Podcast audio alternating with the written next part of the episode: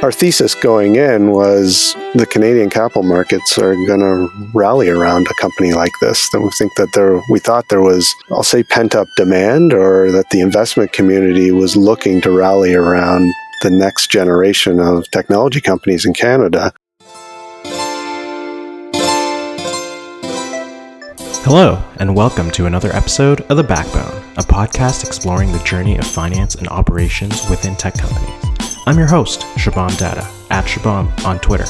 If this is your first episode, welcome, and thanks for checking it out. For those returning listeners, I'm so glad you're here. I hope that you've subscribed, rated, and reviewed the show on whichever platform you're hearing this now. It would mean so much to me and help spread the stories of these amazing finance leaders we feature on The Backbone. Onto the show today, I'm thrilled to welcome Brandon Nussey, Chief Financial Officer at Lightspeed P O S. Lightspeed provides a cloud-based commerce platform that enables S M Bs to sell across multiple channels, run their operations, and accept payments. At Lightspeed, Brandon oversees finance, legal, H R, I T, and payment operations. He recently led Lightspeed's two hundred seventy-six million dollars Canadian I P O on the Toronto Stock Exchange, one of the largest in the last ten years on the T S X. Prior to Lightspeed, Brandon has held many senior finance positions, serving as the C F O of Desire to Learn and Descartes Systems Group. Brandon is an operationally minded C F O with experience in public markets, raising capital, and M and A. Brandon obtained his C P A C A designation while at K P M G and holds an honors business administration degree from Wilfrid Laurier University. And so without further ado, let's bring in Brandon Nussey, C F O at Lightspeed.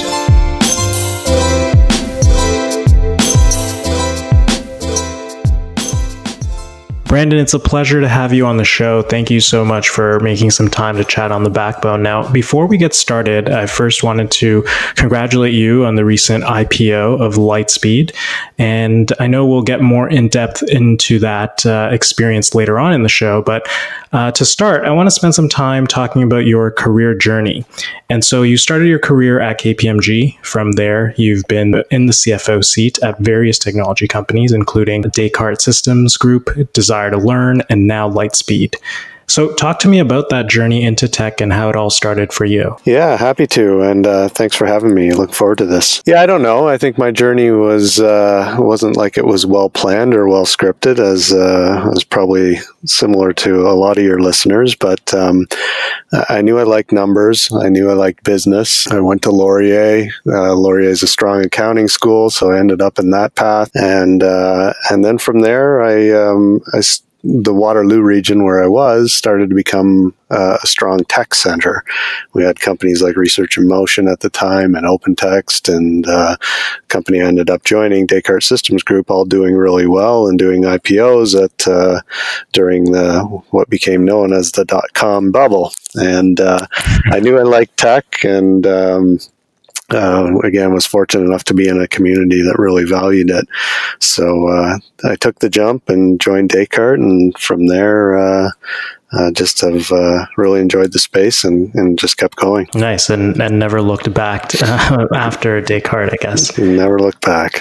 Yeah. Uh, not intentional to still be in the Waterloo region, but uh, um, you know, that community's kind of, as I mentioned, really rallied around technology, and I'm uh, happy to be a part of it and, and try to continue to be. That's great. Tell me a bit about uh, Lightspeed. I know this is probably uh, well in your recent uh, experience going through the I P O roadshow experience. So uh, tell me a bit about Lightspeed and, and what the company does and what it's all about. For sure. Yeah. I, uh, I do have this pretty well committed to memory now after doing it for uh, about two hundred consecutive times. But um, no, it's a, it's a pretty fun company. It's a Montreal-based company, really strong mission to help the S M Bs of uh, cities and communities thrive. Um, really, the company is Uh, when Dax founded the company uh, fourteen years ago, it was with the, the premise that cities and communities are built around the success of uh, the local S M Bs.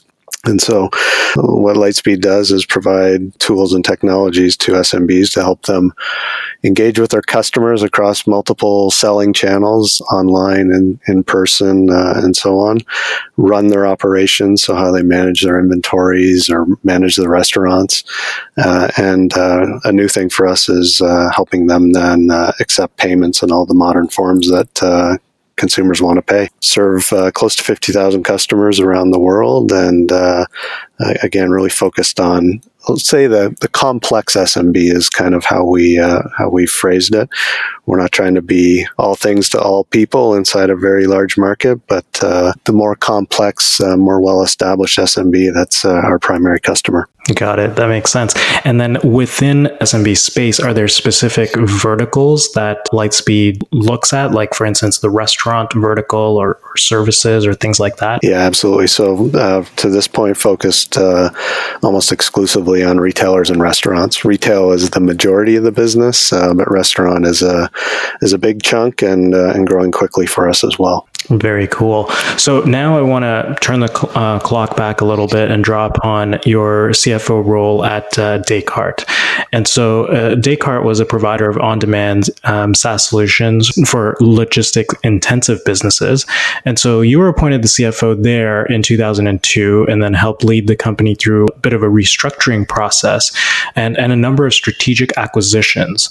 So, you know, I, I wouldn't say that that's necessarily common for someone's first C F O gig to be that of a public company. Um, and so, first of all, what was that experience like? And uh, what was it like being a, a public company C F O, a seat that you're back in now? Hmm.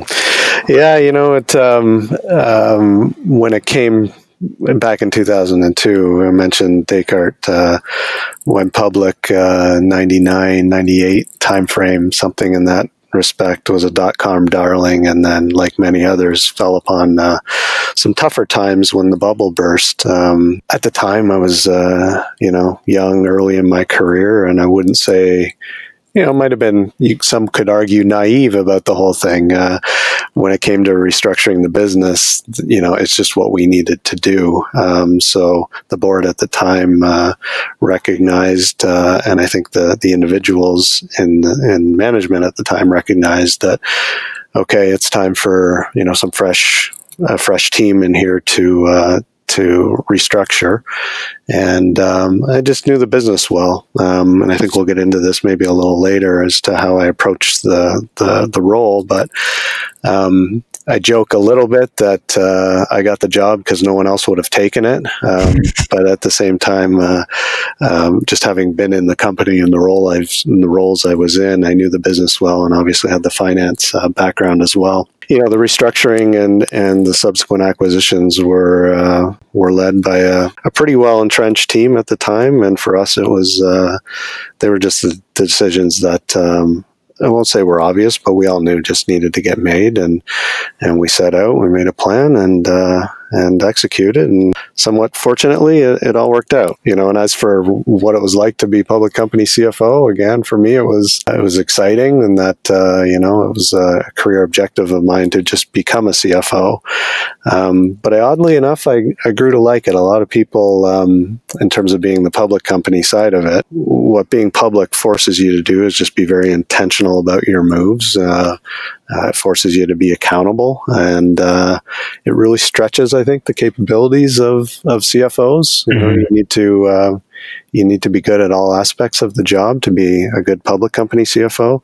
And uh, I don't know, those are things that uh, all resonate well with me in terms of uh, the type of uh, uh, leader I I hope to be. So yeah, for sure. And and and then as you moved from Descartes um, to Desire to Learn, which was a private company, and then even as early as just maybe two or three weeks ago when Lightspeed was still private, what were some of the experiences that you drew upon your public company C F O hat at Descartes that helped you in, in those roles? Yeah, I think the biggest thing, and I, I touched on a little bit there on the on the last question, um, you know, I think I think what Descartes really taught me is just how important it is to be operationally minded as a C F O. Um, you know, at the end of the day, nobody really cares if you've got prepaid expenses nailed, and you know you know what deferred taxes are going to be, and and so on. They care when you screw that stuff up. That becomes those really are table stakes. And and what Descartes really taught me is, you know, if you can be entrenched in the business, know the underlying drivers of the business, um, you're going to be that much more effective as a finance leader. And um, just by virtue of the path I took uh, at at Descartes, I, I don't know it was entirely intentional, but the one I ended up uh, following. Uh, I was always very, very involved with the the business leaders, with our customers, with our revenue, our forecasts, our products, and everything. And uh, I've tried to keep that with with me as part of every role I've taken since. Um, just really bringing kind of a an operational mindset to uh, to the to the C F O seat. Nice, I love it. Um, and so now uh, I want to fast forward the clock to Lightspeed. And so you recently took Lightspeed public on the Toronto Stock Exchange. Uh, talk to me about that process and the lead up to it. What were some of the biggest learnings that you would share um, if you had to do it over again, or to any uh, C F Os maybe going through that process for the first time? Yeah, you know what? I think uh, I think the biggest takeaway I'd like to, and I, you know, I've told uh, a number of folks since, we had a thesis going in. I mean, Lightspeed, you know, seventy-two million dollars U S in revenue for the twelve months ended December thirty-first. We're not a huge business, you know, kind of the general rules of thumb you look for to to uh, to be a public company. You know, we didn't we didn't tick all those boxes. Um, But we felt it was important for our business. We felt it was important strategically for us to to be public, to get the capital, to uh, you know um, just just establish ourselves as uh, as the leader in in our in our segment of this S M B world. Our thesis going in was the Canadian capital markets are going to rally around a company like this. That we think that there, we thought there was, I'll say, pent up demand, or that the investment community was looking to rally around the next generation of technology companies in Canada. Mm-hmm. Going back to when I started in in, in the tech space in ninety-nine, you know, BlackBerry, Open Text, Descartes, and so on. There's been, you know, n- not a lot in between, and um, it was our it was our thesis that uh, you know the the public markets in Canada were were ready for it, and that uh, they would embrace it, they would support it, and that some of the historical concerns, you know, whether it's liquidity or valuation or your ability to attract U S investors on the T S X, that those were no longer going to be concerns. And um, uh, we were thrilled with the outcome. I mean, that, I think, proved itself in spades. Um, we got a lot of interest from Canadians, a lot of support. We got an equal amount of support from U S investors. Um, so, you know, I think that's the, I wouldn't say, I don't know if it fits the category of learnings or, or, or so on, but I really hope that, uh, you know, this helps, you know, a little bit of a renaissance of Canadian tech. And, uh, Um, you know, there's so much good stuff happening in the space, and uh, you know, folks like you guys are, are are really helping the overall ecosystem, and I really hope to see a lot more companies follow in our uh, footsteps here. Yeah, for sure. And, and you know, it, I, I feel like, uh, to your point, um, there's there's been a gap of technology companies going public, just overall, let alone in, in Canada. There's definitely been a gap, but I think things are starting to change now, and and with the turn of the new year in twenty nineteen. And so hopefully um, we'll see a lot, many, many, many more companies um, entering the, the public markets. Yeah, I think, uh, uh, sorry to cut you off. I think, uh, I think the ecosystem is just a lot more complete now from the funding cycle perspective too, where, you know, there's there's well established growth equity funds now that can, you know, whereas before we, we you needed to to go, you know, look for that south of the border. You don't have to do that anymore. And uh, you know what I think uh, what at least we were successful with, and, and hope to see others be successful with, is, you know what, let's take these companies public in Canada as well. It's just a, yeah. a much healthier ecosystem if we can do it from uh, from seed stage all the way through to, to I P O. Yeah, no, for sure. That's uh, definitely would be a big win uh, all around. So now I want to focus a little bit on uh, your experience doing um, acquisitions, just so everyone's on the same page uh, for, for the listeners. Um, during your time at Descartes, uh, you were part of seven acquisitions. And so I'm not going to go on and list them all, but needless to say, there was a, a bunch of sizable acquisitions that you did there. Um, while you were at D two L, the company had made six uh, acquisitions. And so, as the finance leader, what are some of the considerations that you have to evaluate beyond just like strategic fit, product fit, things like this, when considering an acquisition? Like, what were the things that uh, you really looked for, um, being the finance leader, that others may have overlooked? Yeah, I think M and A in general is just a very uh, alluring topic, right? Uh, people, uh, you know, find it Uh, quite uh, entrancing almost to uh, do M and A or be part of M and A. The reality is it's it's extremely difficult, um, and uh, you just have to stay grounded on why you're doing it. So you mentioned the strategic product fit and so on. I think the biggest thing uh, that finance leaders can help with is just making sure the organization's ready to um, ingest it, Uh, that the organization's ready to meet its commitments around why you're doing it, um, making sure it's it's well-resourced and that that integration plan is is there. I mean, um, every acquisition on paper, you're not going to do it unless there's some, you know, financial kind of conclusion that says it makes sense. It's not going to pass your, your board, your investors uh, without that threshold. But at the end of the day, you're making models and forecasts off a company that uh, you really don't have a lot of experience with. And success or failure of these things really happens post-acquisition, where, um, you know, you see how well um, the company integrates in. And, you know, I'd say Descartes is probably a gold standard, and I won't take really any of the credit for that. Uh, that team continues to this day to be uh, an amazing company that uh, grows in part organically and, and a lot inorganically. Um, but what Descartes was really good at, and I assume now is uh, is uh, is exceptionally good at, was that integration. You know, the day that acquisition closed, the teams just knew what to do, and uh, it makes all the difference in the world to making sure that uh, you know, you meet your commitments in terms of why you're doing that acquisition, whether it's the financial commitments of it or the uh, you know, the uh, the product roadmap commitments or the customer commitments. Um, I think finance leaders can just really play a good role of making sure, you know, you know what your K P Is are around that, and uh, uh, and that um, you're resourced and have the the integration plan to make sure the thing's successful.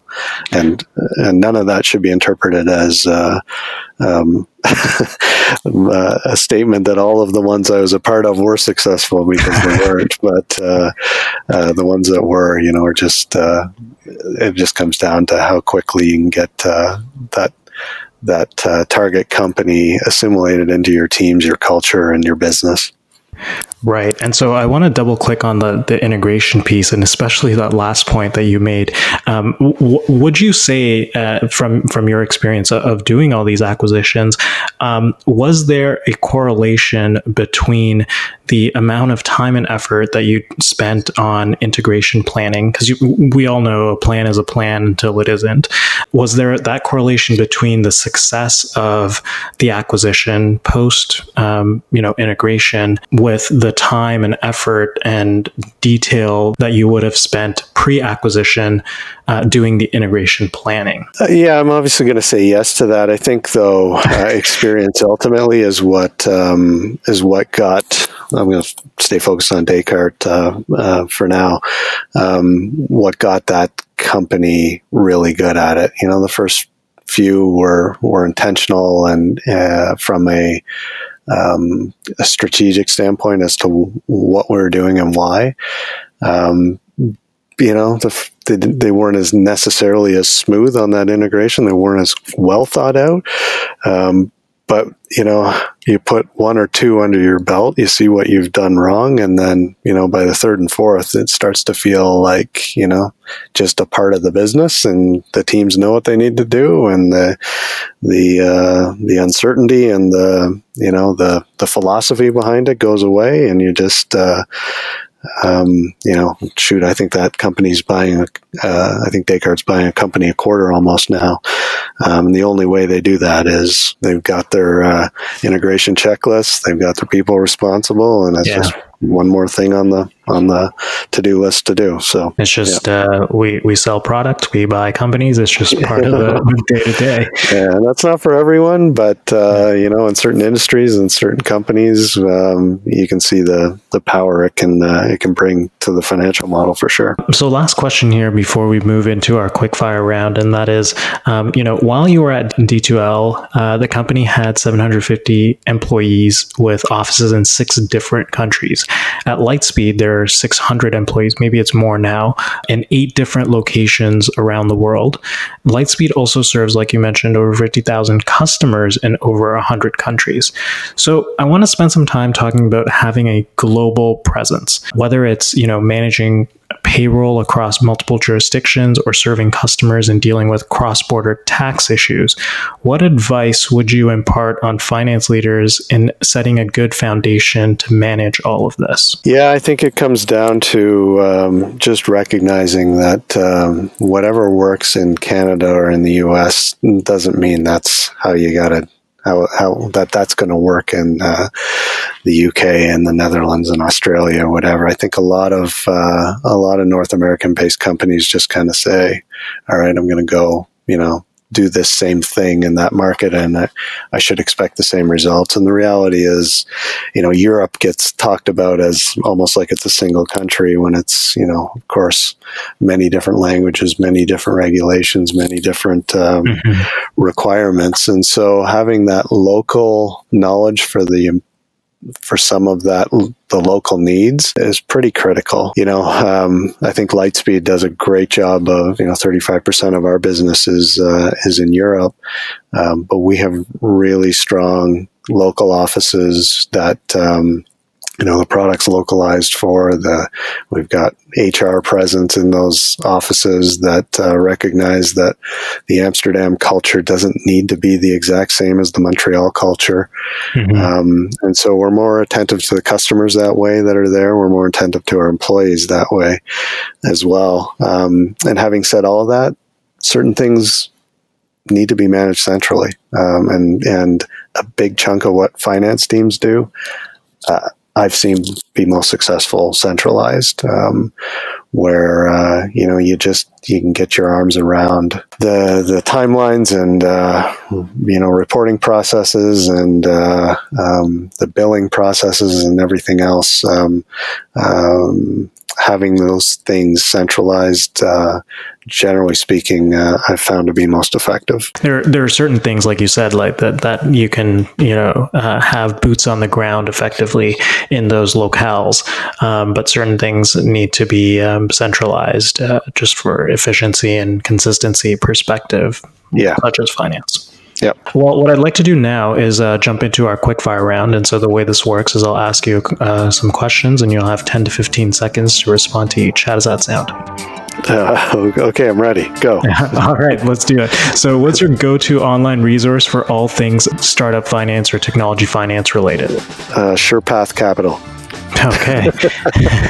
Bessemer's your... Bessemer's website too. Cool, cool.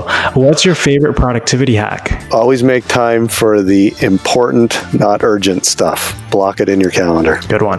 What's one thing you don't leave the office before finishing? Whatever's on that little sticky note that sits on my pad of paper. Uh, the things I got to do today. So you're a sticky note guy. Got it. Uh, yeah. uh, what's one tech jargon that makes you cringe? Disruption. Disruption. I've heard that from a few build, guests already. Yeah. Build a, build a good product, figure out how to take it to market. That's yeah. uh, that's all we need to do. And the last one here is, uh, what's the best advice you've received so far in your career? Shoot, I'm going to take more than ten seconds on that one. Uh, figure out what's important to you and stay true to it. Uh, what what makes you happy at the end of the day? Uh, figure out what that is and uh, and just double down on that. Yeah, that's great advice. Well, thanks again, Brandon. I uh, really appreciate your time and, and your learnings that you've imparted uh, for, for the show. Really learned a lot, and this was a fascinating discussion about M and A within tech, about being a public company C F O and, and kind of the rigor that goes into that. And just uh, in general, thinking about going global and, and kind of the, the requirements for, for that. Um, so really enjoyed this chat. And thanks again uh, for making some time, Brandon. Appreciate it. Yeah, thanks again for having me. And so there you have it. What an amazing discussion with Brandon Nussey, Chief Financial Officer at Lightspeed.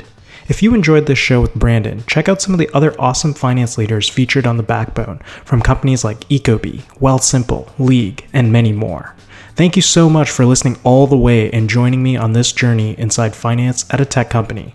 Until next time, take care.